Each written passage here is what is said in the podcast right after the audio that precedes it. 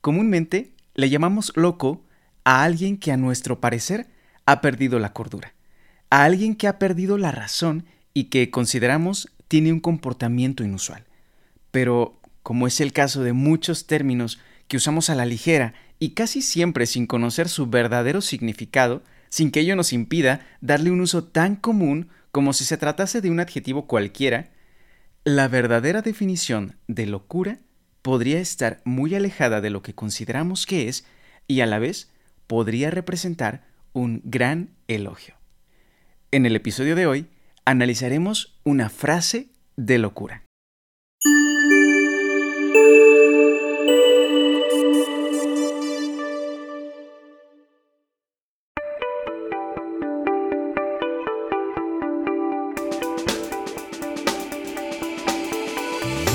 Hola, ¿cómo estás? Espero que súper bien. Yo estoy contento de darte la bienvenida a un nuevo episodio de Paremia Podcast. Y aparte de contento, estoy emocionado porque en el episodio de hoy estaremos analizando una frase que ha sido propuesta por una de nuestras oyentes. Así que se trata de un episodio especial al ser la primer complacencia, por así decirlo, que hacemos aquí en Paremia Podcast. Pero mejor vamos a escuchar el mensaje que nos hizo llegar Gaby por medio de Instagram y la tarea que con él nos encomienda. Hola Daniel, mi nombre es Gabriela Córdoba. Tengo una frase la cual no encuentro lugar o a quien pertenezca, pero sé perfectamente con quién encaja. En lo personal yo la asocio con El gato de Cheshire, del libro Alicia en el País de las Maravillas. La frase es, no estoy loco, mi realidad es simplemente diferente a la tuya. Me encantaría escucharlo en tu podcast. Te encomiendo la tarea de darle sentido y encontrarle un lugar a esta frase. Gracias. Muchas gracias a ti, Gaby. Es una excelente frase. Y seguramente todos conoceremos a alguien que encaje perfectamente con ella. Dicho lo anterior, la frase de locura de hoy es la siguiente. No estoy loco. Mi realidad es diferente a la tuya. Y la atribución de esta frase, como bien lo dijo Gaby, se hace popularmente al gato de Cheshire de la novela de Alicia en el País de las Maravillas, escrita por Lewis Carroll, aunque si bien es cierto, y es necesario precisarlo, la frase como tal no forma parte del canon de la obra literaria, por así decirlo, y tampoco aparece en la adaptación animada de Disney de 1951 ni en la adaptación live action de Tim Burton del 2010. Y sin embargo, no podría estar más justificada su asociación tanto con la historia como con todo lo que ésta representa y sobre todo con este personaje, el gato de Cheshire, que aparentemente es el único que está perfectamente enterado de que la realidad de Alicia es diferente a la del País de las Maravillas lo cual le da un toque de lucidez mayor que la de sus coterráneos que están completamente inmersos en su mundo y no entienden ni les interesa entender a Alicia. Pero para dar una adecuada interpretación a esta frase, es necesario precisar el significado de lo que es la locura y la realidad.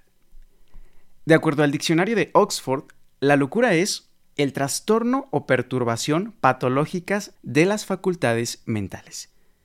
Y en ese entendido, sus síntomas incluirían entonces desde la pérdida del autocontrol y la desinhibición de los mismos sentimientos hasta el desplazamiento de la conducta fuera del campo de lo racional. Esta sería una definición estricta y enfocada al campo de la salud. Por otro lado, la cada vez menos estricta Real Academia de la Lengua Española señala que por locura también se puede entender aquella acción que por su carácter anómalo causa sorpresa, así como a la exaltación del ánimo o de los ánimos, englobando también por locura a aquello que es extraordinario o fuera de lo común. Y estas acepciones de la palabra locura, a diferencia de la primera, ya nos permiten ampliar el uso de este término y dirigirlo hacia algo que no tiene por qué ser negativo, ofensivo o sinónimo de insano. Por otra parte, el tema de lo que es la realidad lo comentamos un poco en el episodio de bonus de la alegoría de la caverna, pero en resumidas cuentas podemos decir que la realidad en su término estricto es la existencia verdadera y efectiva de algo o de alguien. el conjunto de todo lo que es o todo lo que existe en oposición a lo que es imaginario, fantasioso o ilusorio. En términos físicos, la realidad sería la totalidad del universo, tanto conocido como desconocido. Y la verdad, por otro lado, sería aquella proposición que nos acerca a la realidad, contrario a la mentira, que nos aleja de la misma. Por otro lado, y para apoyo de la frase de hoy, es importante mencionar que desde el punto de vista de algunos filósofos como Platón, la realidad también incluye al mundo de las ideas a partir del hecho innegable de que éstas existen, aunque no sea en un plano físico o material, siendo además importantísima su existencia para comprender la realidad del plano material, ya que constituyen la esencia no visible de aquello que percibimos a través de los sentidos. Y esta concepción de lo que es la realidad ya incluiría, por supuesto, la cada vez más posicionada realidad virtual y, por supuesto, lo que implica el futuro metaverso. Ahora bien, una vez que comprendemos estos dos términos, locura y realidad, ya podemos encontrar mayor significado o sentido a la frase de hoy. Y volviendo a la adaptación animada de Alicia en el País de las Maravillas de 1951, si recordamos al inicio, cuando Alicia está recibiendo sus lecciones de historia a la sombra de un frondoso árbol y comienza a distraerse con facilidad, según ella, porque el libro de historia no tiene dibujos, y entonces su institutriz la reprende con las siguientes palabras, los mejores libros de este mundo no tienen dibujos. Una frase muy veraz, pero que da lugar a que Alicia responda. En este mundo tal vez, pero en mi mundo todos los libros tendrían puros dibujos. Y es a partir de ese momento en el que la imaginación de Alicia es liberada y sin percatarse de ello, comienza a crear ella misma el argumento que dará vida a sus futuras aventuras, fincando así los cimientos de lo que más tarde será nada más y nada menos que el país de las maravillas, cuando dice, si yo creara mi mundo, todo sería un disparate, porque todo sería lo que no es, y entonces al revés, lo que es no sería, y lo que no podría ser sí sería. Y justo esa aparente contradicción, esa disonante consonancia, es lo que lleva más tarde a Alicia a buscar armonía en la discordia que existe en ese país de las maravillas, sin saber que todos sus esfuerzos serán en vano porque la realidad del mundo en el que se encuentra inmersa no es compatible con la versión de la realidad de su mundo de origen. Porque en este caso, y justo como lo plantea la teoría del constructivismo en psicología, desde pequeños hemos sido orientados y condicionados sobre lo que es normal y lo que no lo es. Y así vamos construyendo el conocimiento del mundo y por lo tanto, como lo plantea a su vez la programación neurolingüística, desde niños definimos nuestra versión de la realidad por medio del lenguaje y la interacción con nuestro entorno estando siempre implicada nuestra propia percepción, que a su vez es guiada y a veces impuesta por las figuras de autoridad, ya sean los padres, los profesores o los tutores encargados de orientarnos y quienes nos transmiten o nos calcan su propia visión del deber ser, desde aspectos básicos como qué ropa debe usar un niño, qué ropa debe usar una niña, qué colores son considerados masculinos y cuáles femeninos, entre muchas otras cosas que irán consolidando los cimientos de nuestra realidad. Y es así como determinamos lo que es normal y lo que no lo es. Aunque esto sea algo muy subjetivo y a veces por ello no sepamos explicar el por qué consideramos que algo es correcto o incorrecto cuando nos preguntan por qué pensamos de cierto modo y solo se nos viene a la mente la idea de que es lo que siempre hemos creído o porque es lo que nos enseñaron desde niños. Y es por ello que para los habitantes del País de las Maravillas todo es completamente normal, cuando para Alicia todo está patas para arriba y ella misma juzga a todos diciendo, aquí todos parecen estar locos. Aunque lo cierto es que la realidad del mundo en el que se encuentra no es compatible con la realidad a la que está acostumbrada, sin que eso signifique que los demás estén locos porque lo mismo podría decirse de ella. Un ejemplo claro de esto, en la vida real, sería nada más y nada menos que esos choques de cultura a los que nos enfrentamos cuando conocemos o visitamos un país distinto al nuestro y observamos usos y costumbres diferentes. Y entonces nos enteramos, por ejemplo, de que cuando siempre se nos ha enseñado que la falda es de uso exclusivamente femenino, resulta que en territorio escocés el llamado kilts no es otra cosa que una falda milenaria de uso muy masculino, ya que su origen corresponde a la necesidad de una prenda que otorgara mayor libertad de movimiento durante el combate y cuyo uso se volvió emblemático en la lucha para restaurar el sistema de clanes hasta convertirse en un símbolo de herencia nacional. Y es cuando nos damos cuenta de que en realidad nuestra realidad es más irreal de lo que creemos y que la normalidad es mucho más subjetiva de lo que pensamos.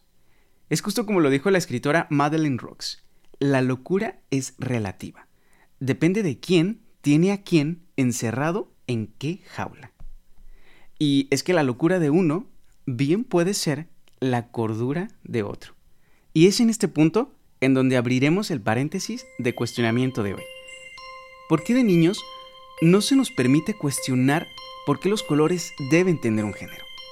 ¿Quién dictamina los estereotipos y por qué se les da fuerza de ley para que los demás se atribuyan el derecho de juzgarnos si no encajamos en ellos? ¿Realmente vale la pena renunciar a nuestra autenticidad, a nuestra originalidad y cubrir nuestra esencia a cambio de la aprobación y aceptación social? Y si aquello que es extraordinario o fuera de lo común se considera locura, ¿quién determina que ésta sea mala entonces siempre que no cause ningún daño?